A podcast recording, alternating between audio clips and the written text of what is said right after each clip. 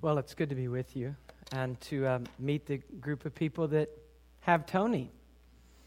And um, I don't remember Thomas Boston conversation because all I remember is Tony. You know what I mean? I just couldn't remember. I couldn't believe that a guy like Tony existed. He was a wild man in Britain. So he's a wild man in America, but in Great Britain, where everybody's quiet and subdued and proper, Tony was an extra wild man and... and um, But we do share quite a lot of uh, not so important things in common. We do both uh, chase around a lot of old grave sites and dig up things and try to bring them home. And and um, so we were swapping stories about which graves we've been to and how many fences we jumped to get to them and did we get in trouble or not. But um, much more importantly, uh, that uh, Tony is known as a man that does love the Lord. So glad to be here with you. Some of you have... Uh, Well, what am I supposed to say? I have, th- uh, what did you say? Three three fine kids or something? All right, that's the end of that story. That's about it. I had three fine kids. Um, I, I grew up in Ohio, very godly family, Southern Baptist.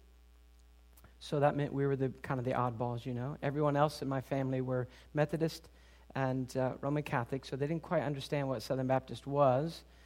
And um, my father surrendered to the ministry when I was in my teens. We moved south for him to go to school. I was a uh, self-righteous, self-indulged, lost, professing Christian, you know. And uh, around the age twenty, while studying at a Bible college to go into the ministry, I realized that I was a fraud. And so... the Lord kindly showed me myself and showed me Himself. That uh, after after that and finishing college and seminary and pastoring, just a couple years, went to Wales where we met Tony when he was there on a tour and uh, did the, the PhD there in the English and Welsh half of the Great Awakening, what they call the Evangelical Revival. So that's George Whitfield and the Welshmen, uh, in, in distinction from John Wesley and uh, the group that he led. And then came back to the States and washed cars for a year and did whatever I could to find uh, work. And as I worked on the, the, the doctorate and and then was a part of a church plant. And so if you've watched the study, Behold Your God, then the people that are in that little room, the little room is just a cafe in town. But the people that are in that room are not people that are paid to come and listen. That's normally the way you would do it. But they are... Um, They're young people from the church who wanted to be there, and so they took turns being there. Um, I'm glad if you've seen this study, I'm glad you've seen the study before you saw me, because at A F A, the, the company that published the, that paid for everything on that, um, I was supposed to give a, a short introduction to what is this study about, where we're going to, like, because we had started filming, but nobody at A F A knew what it was, so can you tell us something about what we're spending all that money on? And so... they called me and said, can you come give like a twenty-minute introduction to the study? And I said, sure. Well, when I came in there, it was packed with all these ladies sitting on the front row in their fifties and sixties. And when I walked in and they announced that I was John Snyder, they all, all their heads and shoulders sunk. They thought it was John Snyder off the Dukes of Hazzard.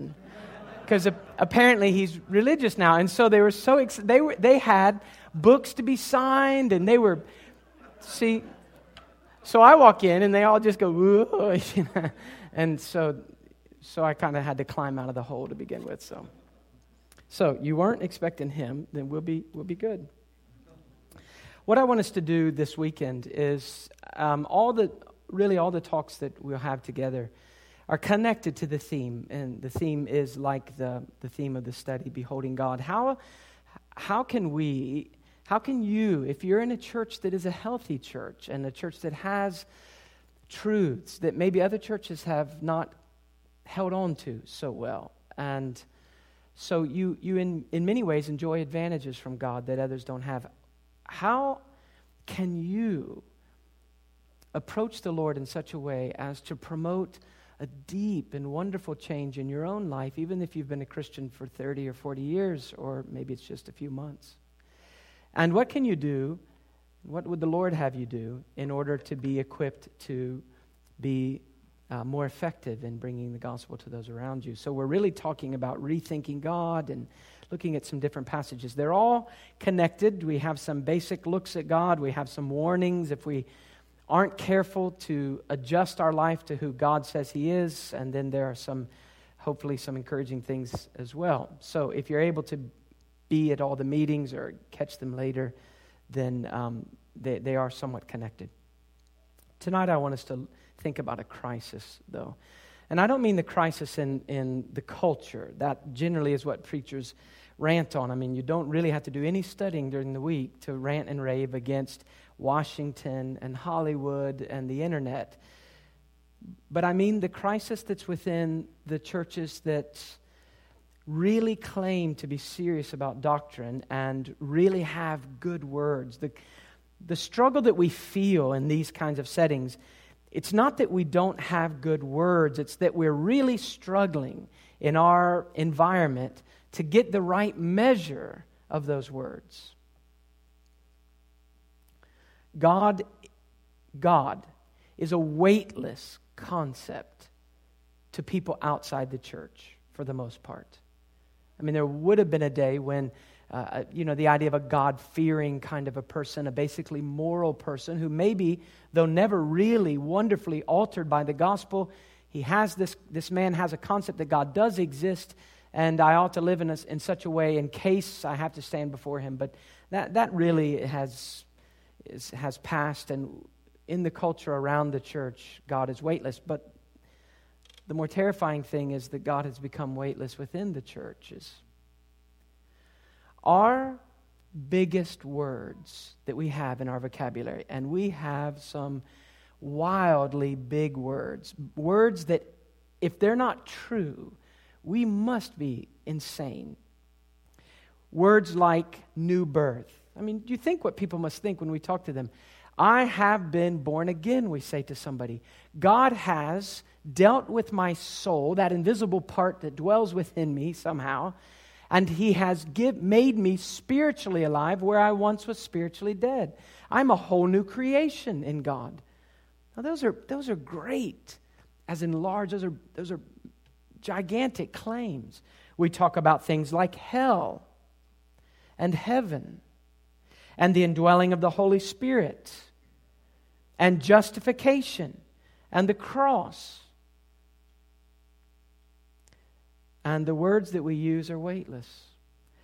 I would compare the average evangelical church's words, when they're right words, I would compare it to, instead of uh, weighty and wonderful and effective words, I would say that generally speaking, on Sunday morning, the pastor's words carry no more real effective weight with us than a bunch of styrofoam props carry weight. And so instead of a pastor up front, just imagine a, a skit, and there are great big boulders and trees and landscape, and when the skit is over, you know what happens.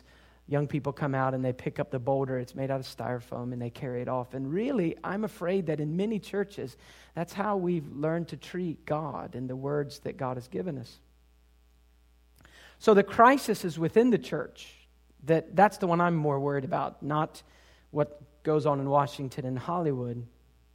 Now, there are, of course, problems when we try to reach outside the church. If God is a weightless concept to the culture, and our words, therefore, are weightless to people. When we witness to them at work or at family get-togethers or, the, or at the ball field, then we have the problem of we, we seem not to be able to impact the culture. And then comes another problem, and that is the temptation to take some kind of shortcut that maybe will work better than the old way. And so we're offered a whole Uh, array of new and exciting and effective ways to reach young people.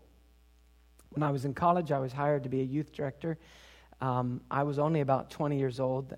I um, was hired to be a youth director of a church that had about twenty elderly people and no youth. Why did they hire me? So that they could get youth. But that's kind of the way we think, isn't it? Hire the youth guy. Hire somebody young. Young people will come. So they hired me, and no young people came. There are so many clever ways to make Christianity appear to work. and to shortcut and to get around this problem of a weightless God, but none of them lastingly work, and none of them bring honor to God. They bring honor to man. And we, we look around and say, who was the clever guy that thought this up? Joe did. Joe, would you go do a lot of conferences now? You're, you're, you're the one to rescue us. The good news is, of course, that in Scripture, repeatedly, men and women who love the Lord have found themselves in exactly this position. And so we're not left up to our imagination, and there's no reason to despair, because we can go back to the Scriptures and see, what did they do? And how did God deal with them in such a way so as to lay the foundation for a glorious restoration of Christianity in their day? Now, tonight I want us to look at just one example of that, and that is found in the life of Moses. So we need to turn to Exodus chapter three, and I want to read the first fourteen verses with you this evening. Exodus chapter three, Moses is going to meet the Lord at the burning bush. He's already been kicked out of Egypt. He's fled to Midian.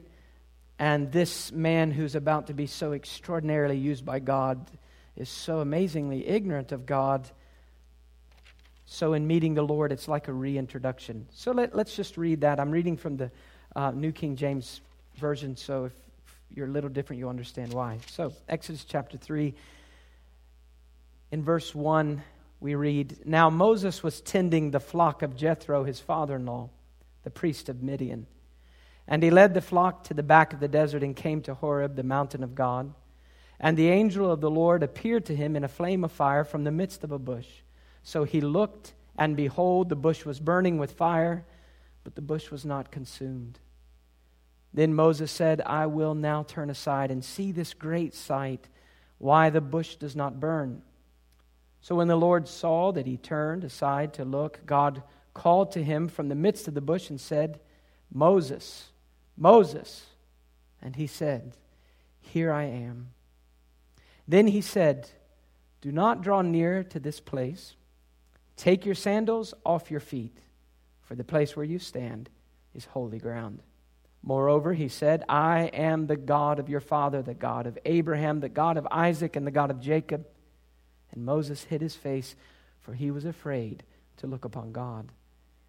And the Lord said, I have surely seen the oppression of my people who are in Egypt, and have heard their cry because of their taskmasters, for I know their sorrows. So I have come down to deliver them out of the hand of the Egyptians, and to bring them up from the land to a good and large land, to a land flowing with milk and honey, to the place of the Canaanites, and the Hittites, and the Amorites, and the Perizzites, and the Hivites, and the Jebusites. Now therefore, behold, the cry of the children of Israel has come to me, and I have also seen the oppression with which the Egyptians oppressed them. Come now, therefore, and I will send you to Pharaoh, that you may bring my people, the children of Israel, out of Egypt. But Moses said to God, Who am I that I should go to Pharaoh, and that I should bring the children of Israel out of Egypt? So he said, I will certainly be with you, and this will be a sign to you that I have sent you. When you have brought the people out of Egypt, you shall serve God on this mountain. Then Moses said to God, Indeed, when I come to the children of Israel and say to them, The God of your fathers has sent me to you, and they say to me, What is his name? What shall I say to them? And God said to Moses, I am who I am. And he said, Thus you shall say to the children of Israel, I am has sent me to you. So that's the scene. We want to look at that uh, together tonight. When God says to Moses that he's to take Israel out of this great military power, Israel really is little more than six hundred thousand people who are sharecroppers, slaves of Egypt. They're brought out. They're going to be brought out of this mighty power. They're going to be brought into a land with other powers. And Moses gives God a request. What request would you give? I mean, you know, a nice big military would be helpful. Uh, some great miraculous powers and angels. I mean, what would we ask? Well, we don't really ask, because we're reading the Bible, and we see immediately when we read Old Testament, we see felt boards and figurines on the felt board, and we treat it as if it's not real. But what would you ask if you and your family and your children and your friends were risking death to bring out six hundred thousand people? And Moses' request seems at first strange, but I hope that by the end we'll understand that it's the request. And it's the request that you and I can ask tonight. And so what he asks him is this: if I go and say to the people, God sent me to bring you out, they're going to ask me, well, um, who? Who am I going to tell them? It would be a great step forward for all of us in our religious culture if, when people came to us and told us, I have a wonderful, uh, I have wonderful news about how God's just going to fix all your problems, it would be a great question for us to say, which God? Which God are you representing? I mean, the God of American television, the name it and claim it, the God of American evangelicalism, not far from that, or the God of Scripture. So he asked God to unveil himself. Who are you? And God gives an answer to this. And really, when God unveils himself, when he pulls back the curtains and he allows us to see himself as he really is, that really is the answer to all of our deepest questions. When we read the book of Job and we come to those last chapters, chapters thirty-eight through forty-two, and Job has been through so many struggles and such suffering and all the questions and the agonizing and the statements like, I wish I knew where God lived, I wish I could reach him, I wish I could present my case before him at his court, but he's high above me, how can I do that? The answer to all Job's questions really is that he meets the Lord again, and he says, now I know him. It's like I've seen him, where everything I knew before about God was like just a rumor. And suddenly the questions seem small. Now God unveils himself to Moses here in this strange description. I am who I am. The I am has sent you, has sent me. Sorry, is sending you. Up to this point, the Lord has not used this phrase that we use. It's, the, of course, the Hebrew word, which we don't know how to pronounce any longer. The Jews don't know how to pronounce it. We have anglicized it long ago. The Germans anglicized it and gave the word Jehovah. And so if you've grown up in church, you might have heard a lot about Jehovah. And so that, in my mind, that's the word behind the capital L, capital O, capital R, capital D. The proper name here that God gives. But then if you're a little younger, you might think of Yahweh or Yahweh. So whichever, we don't know how to pronounce that word.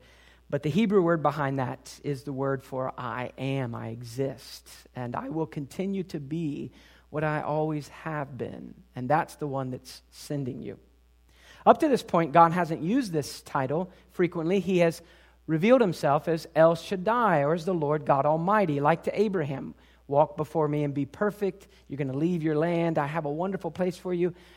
I am the Lord God Almighty, or all-sufficient. And with that name, Abraham had all he needed to obey. So when we come to a passage like this, there's a couple of things we want to do. We want to ask ourselves two questions.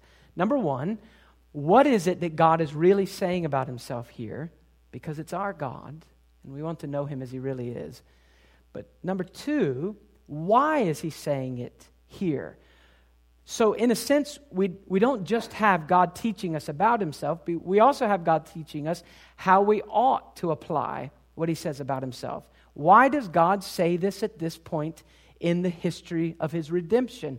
Why now? Why not later or earlier? What is it about Israel's need that calls for this kind of unveiling? And if we can understand that, then we have some idea of how we ought to apply this s- simple statement, I am who I am, has sent you. Now, there's so much in that description, but I want to limit it to three implications. When God says, I am that I am, or I am who I am, what does he mean? Well, number one, our God is incomprehensible. The Egyptians had hundreds of gods, and they all had names. You could pronounce them, you could know them, that was easy. I mean, they didn't really exist. But when the living God is asked by Moses, so tell me your name, he doesn't get some fancy name. He doesn't even get a title like the King or the Redeemer or the Faithful One. He gets this statement, I exist, I am, and I will continue to be always what I have been. God is so essentially and morally above Moses that Moses cannot understand any name that God might have to give to him. Can any being really figure God out? He is incomprehensible, is the word we use for God. So if we were to say, if we go back to humanity before it fell, did Adam have God figured out? No, Adam walked with God in the cool of the day, but God was still infinitely above Adam's comprehension. He could know God. He could know God in a vital, experiential way, but he could not figure God out.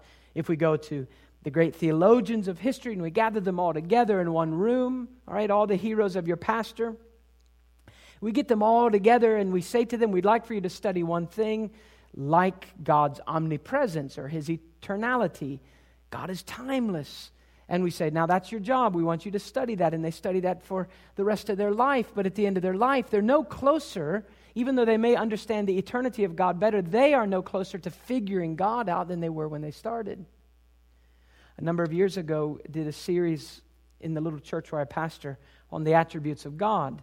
And in this series, I intended to do twelve weeks. Well, it turned into three years. And I really didn't mean to do that, but everyone was happy, and I was very happy with it. I feel like the Lord used that. So we spent two months on each attribute. At the end of three years, everyone understood God a little better, I hope. But nobody, nobody was any closer to fully figuring him out. The infinite God is not comprehended by anyone except whom? Except himself. Perfect self-knowledge is God's attribute alone. He knows himself, but nobody else knows him perfectly. No angel, no saint in heaven, no theologian on earth. When Moses says, "Tell me your name," God says to him, essentially, "You cannot understand me in that way. I am." We see this all through Scripture in different ways. Let me just give you a couple of illustrations. One is when people ask the name of God and he won't give them his name. So we see when we're talking about name, we're not just talking about a label, but of course we're talking about an expression of God's character.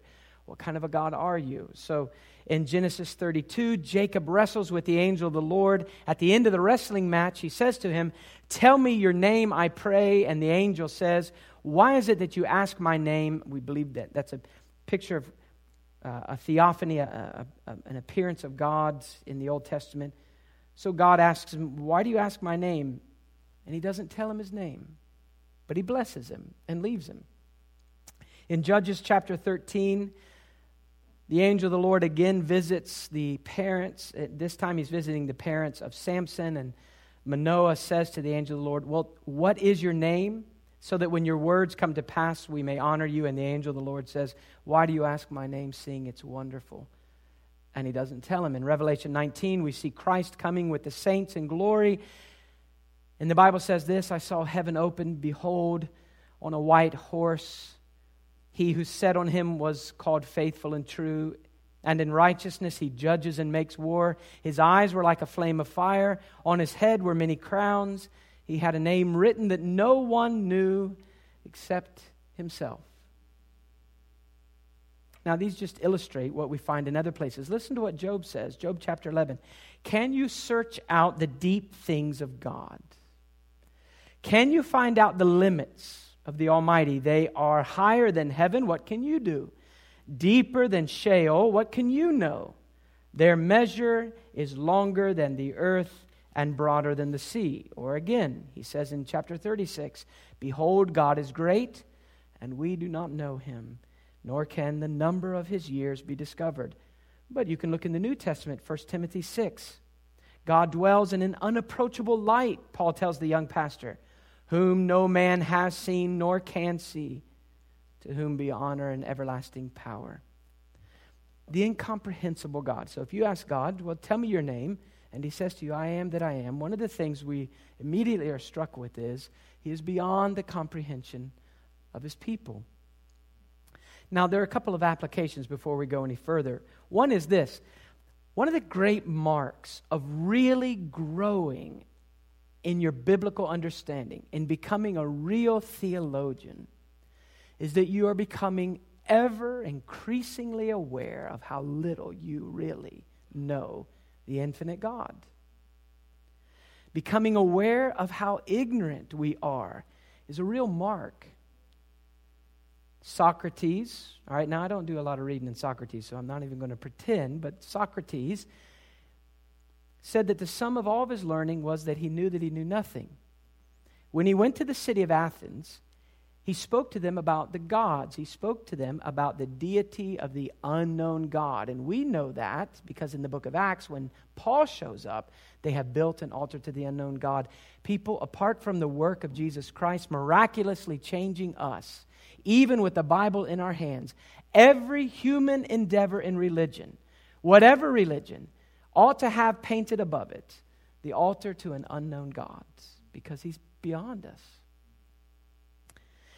Now, isn't Christianity a religion in which God has revealed himself? Certainly it is. It is the only one. But what has God revealed of himself? Well, we start here. I am the I am. I am the incomprehensibly transcendent God, that you may know through the work of my Son, but that you may never figure out. Isaac Watts wrote this: "Earth from afar has heard his fame, and worms have learned to lisp his name." Now, that's great for singing hymns, but it's just not great if you're publishing a book. I mean, we don't like to say, "Folks, I've worked for years on this study, and I'm now printing a book, and I want you to know I am I have finally reached the level of an infant who can lisp a few things about God."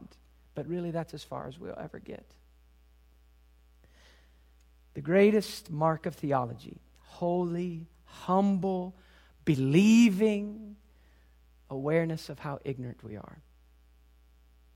Now, I'm not saying we don't have the truth about God and we walk around and pretend like we're all searchers and we just kind of vaguely feel about out there and in here to try to figure out God. That certainly is not Christianity.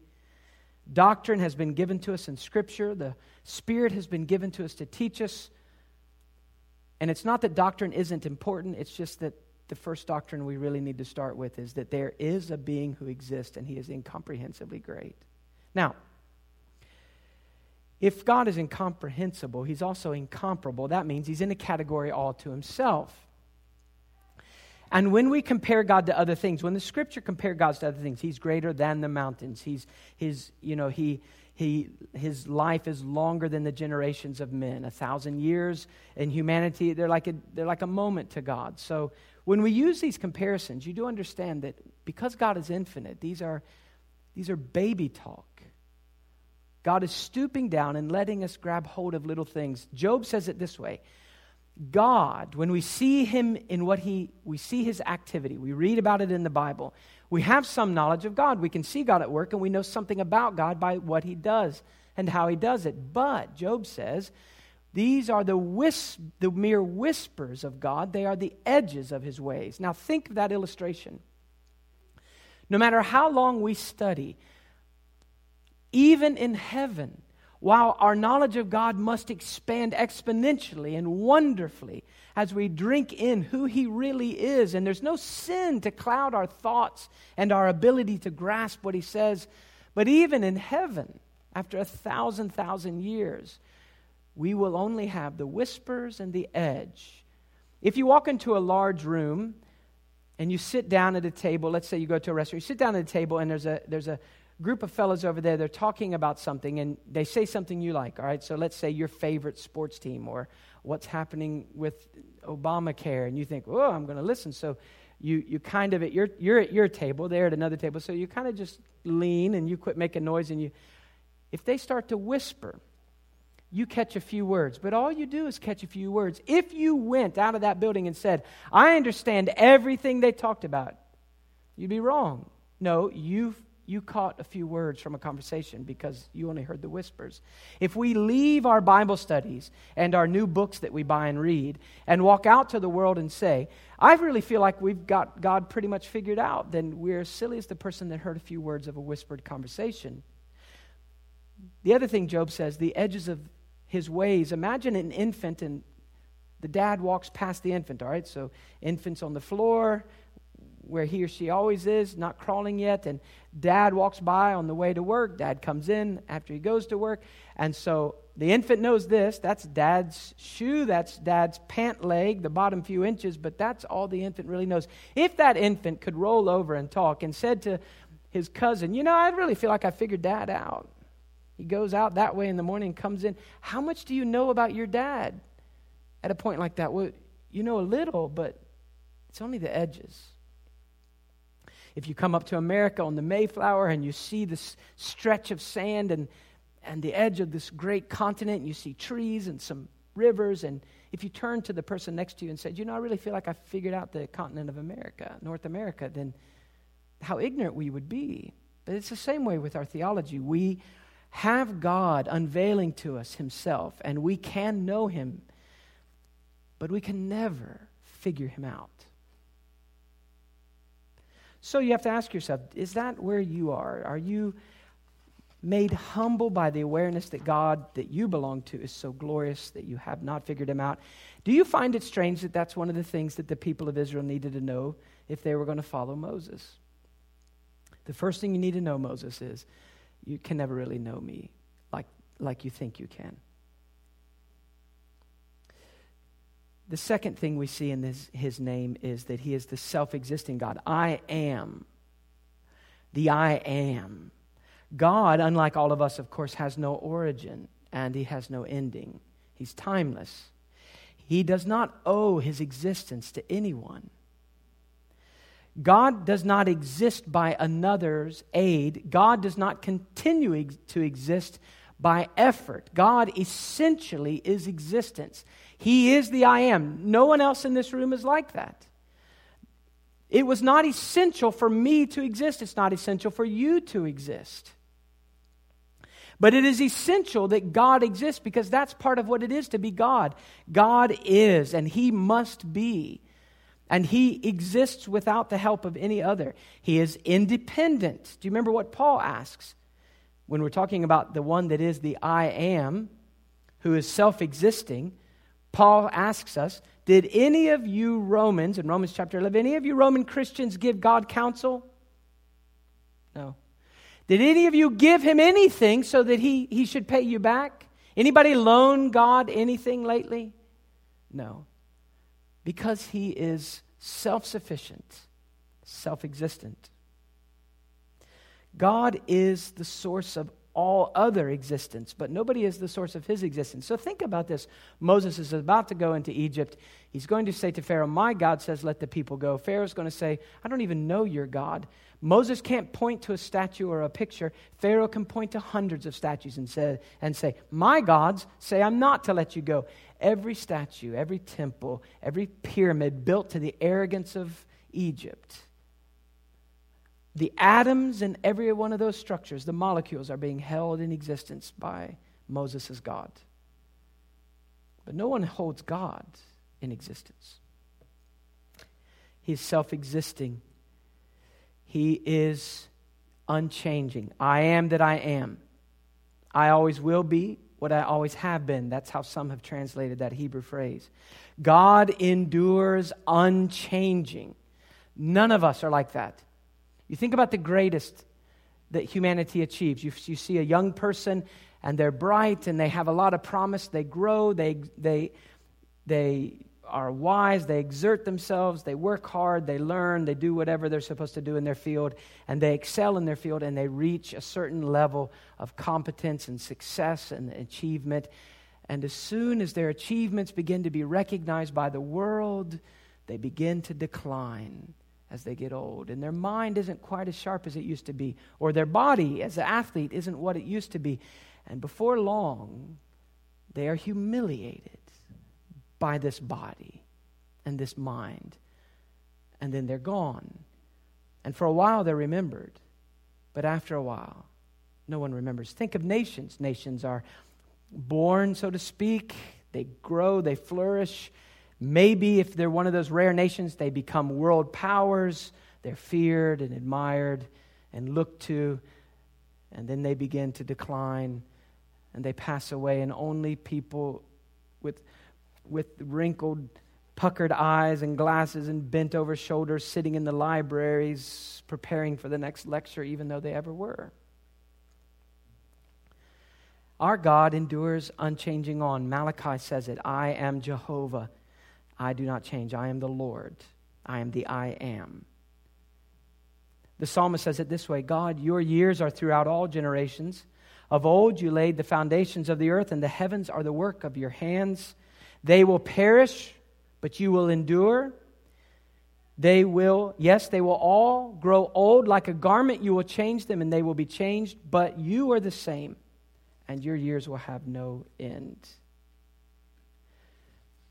Egypt was a mighty power, but it would soon pass away and no longer be feared. Now, now that's the scene. God, who are you? I am the I am. Tell them the I am sent you. What does that mean? He's beyond our comprehension. He is self-existing, and he is unchanging.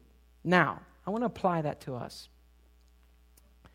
Why does he say it there at that spot? Well, think again about Moses. Israel is enslaved, hopelessly enslaved to this world power, and a spiritual darkness has crept in that is worse than the physical slavery. They've been there nearly four centuries, and they have lived generation after generation, drifting from the truth that Abraham, their forefather, knew, living among Egyptians who worshipped golden calves. If you don't believe Israel was drifting, all you have to do is see how they act in the book of Exodus, Leviticus, Numbers, and Deuteronomy, and on. Clearly, the people of God here, while they must retain some knowledge of God, some knowledge of the God of Abraham, they have long since quit being careful that they hold on to the truth about him, and they have embraced lies and idolatry. Moses is going to tell them about their rescue, and they want to know which God is going to rescue them. Think about the task. You're dealing with the six hundred thousand people that have largely become idolatrous. You're dealing with a nation that is mighty, and when you say to them your God is going to rescue his people, they don't know who your God is. And you're a man like Moses who himself is ignorant of God. So God says to them, this is what you need. You need to understand these things. I am incomprehensibly great. I am not to be compared to any other. It's not that God is bigger than the Egyptian idol that you've been worshiping. It's that God cannot be compared to the Egyptian idol that you've been worshiping. That God is not in the same category as the Egyptian idol. He is incomprehensibly above every Egyptian idol. God is also self-existing. That idol was built by somebody. The God you're about to belong to has never been built by anyone. He's nothing like them. He is unchanging. They will grow old and turn to dust, but this God will never be altered. Now, these are the things they need to know. God is not like any God you have come into contact with in your four centuries of Egyptians, of Egyptian life. You have to begin everything by rethinking God. Everything about the history of the Jews from this point forward will be affected by how carefully they take what God says about himself here. Do they grab hold of the fact that their God is the I am and unlike any other God or not? And to the degree that they grab hold of that, they are a distinct people. Well, for us today, I said Moses is in the same kind of place that we are. How do I say that? We live in the midst of a spiritual darkness. American evangelicalism. Normal, middle-of-the-road churches that mean well are as far from the truth of the Scripture at times as the Jews were. So, we still have the right phrases. We still have the right name for God. Jews would have had that too. But we have so long lived in this kind of shadowy land that the God of the Bible, when we read these accounts, we just don't know what to make of him at times. Long ago, we added a little worldliness and a little of the, made a little room for man's pride and pragmatism, and a few generations passed, and the next generations did a little more and a little more, until there are some churches where the people are as clueless as any Egyptian I performed the funeral for a very kind man once who had attended the church for some while. He was he grew up Roman Catholic, and then he attended the church where I pastored. Really great guy. His wife didn't attend very much with him. When he died, I was the one to do the funeral, and so I showed up at the funeral home, and his wife said, "I'm sorry, there's going to be a delay." And I said, um, "Okay, that's fine, you know, I'll just sit here." She said, "We um, he had a dog he really liked, and so I had him put down." She didn't like the dog. She said, "I had him put down. We're going to put him in the casket with him so they can be together in the afterlife." And I thought to myself, lady, you've come, you've heard me preach. You own Bibles. They're all in your home. How can you think like that? How can you know nothing more about God and eternity than an Egyptian did, who buried little toys with his children so in the afterlife they'd have someone to play with? In the town where I pastor, one of the largest churches, a conservative church, a Southern Baptist church, the pastor was preaching the funeral for a Muslim that I had been witnessing to.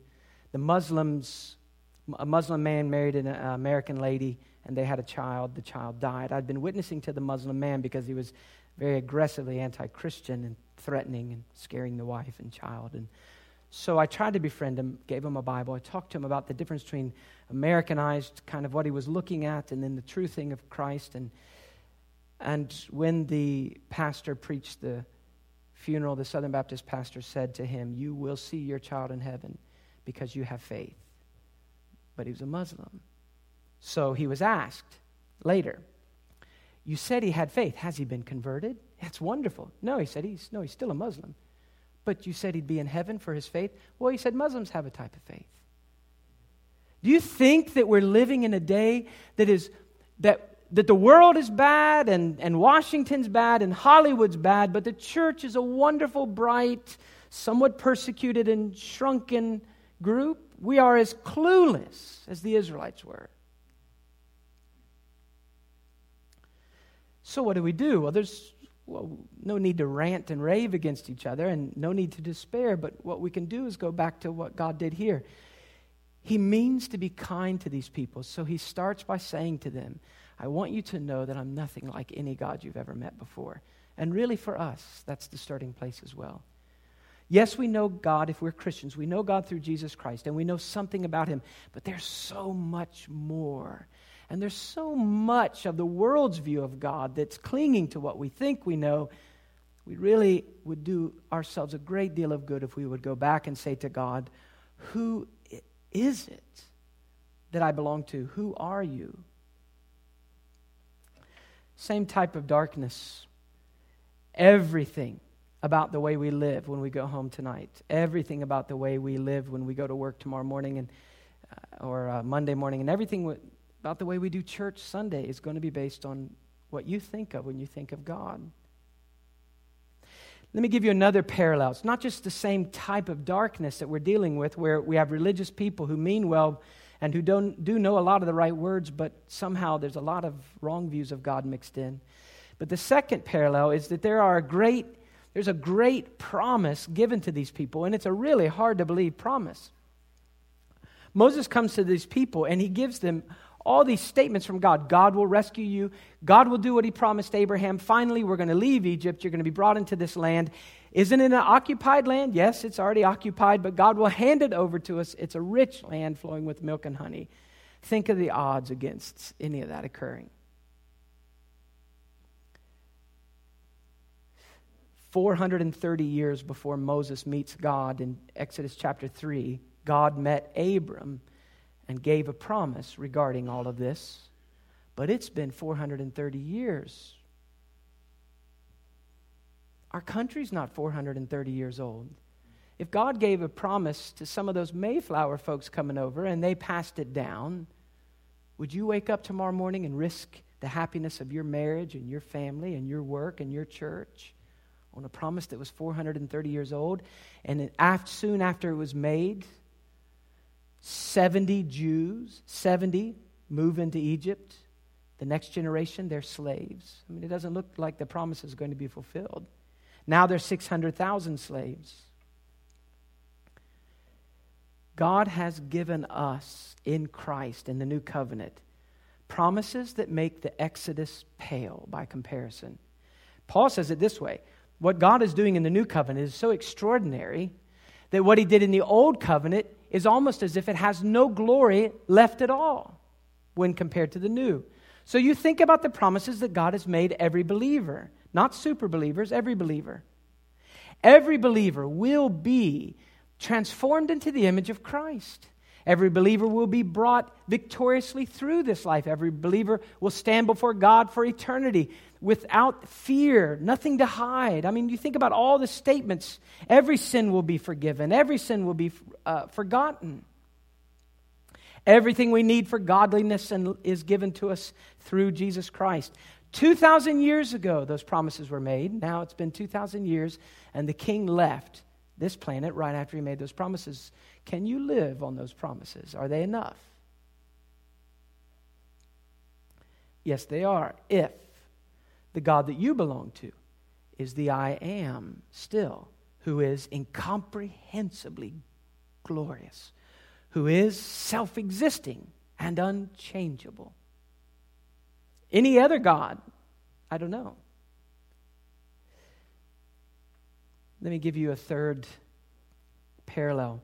Not just great promises and the same type of problem, but Israel had such small views of what God intended to do for them. How high did they hope? Well, the most they seemed to hope for was freedom from physical enslavement and a new land that would be all theirs. But God had so much more in mind. He would make them his people, and he would be their God. They would be his children. He would be their father. They would be, of the only people on planet Earth, the ones who had access to him. God would dwell in their midst. God would give them a law to guide them. God would make them the vehicle through which the Messiah would be brought to earth, and all nations and all peoples and tribes and tongues would be blessed. And all they wanted was their own little patch of land to grow their crops and build their houses. Israel had to see how big God was. The I Am sent Moses in order to hope for anything more than a patch of land. What do you expect from the Lord Jesus Christ? How do your views of God reflect themselves in what you expect? When you read the statements of the New Testament about the New Testament church, if you read the prayers of Paul, like Colossians one, which we'll look at tomorrow, when you read those prayers, do you think, I just really don't think that we can expect that in the year twenty thirteen. If you catch yourself thinking that way, that God has somehow altered,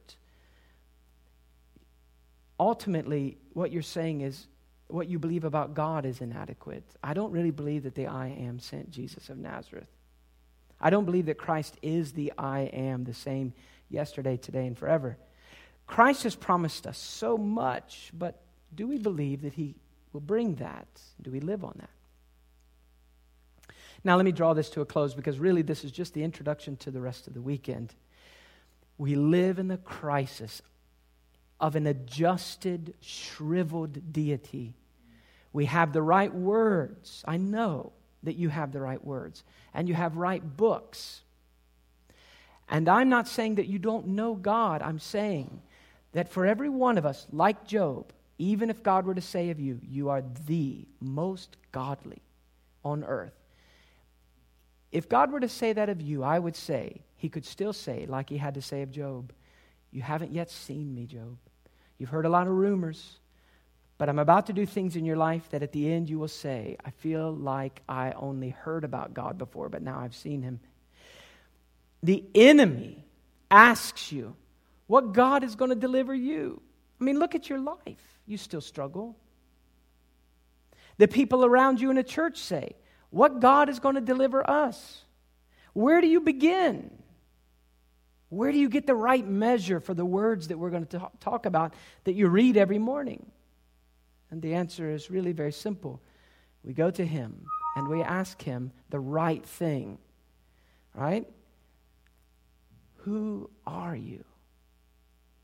And when he tells us, we take those things from the scripture and we make sure that we wrestle with them until they get under the surface and they become part of our life. And that becomes our unchanging environment for the rest of our days until we see him face to face. Let's pray.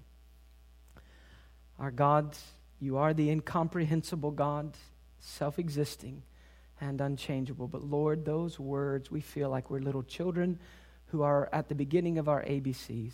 God, what does it mean that you and you alone are those things? And what does it mean that we might know you and draw near to you through Jesus Christ and walk with you as a child walks with the Father?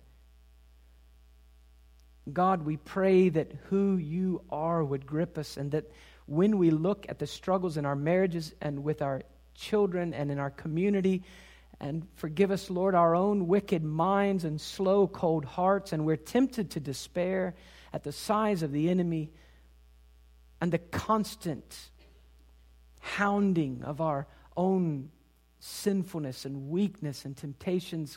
Lord, we pray, give us grace to ask you the right question.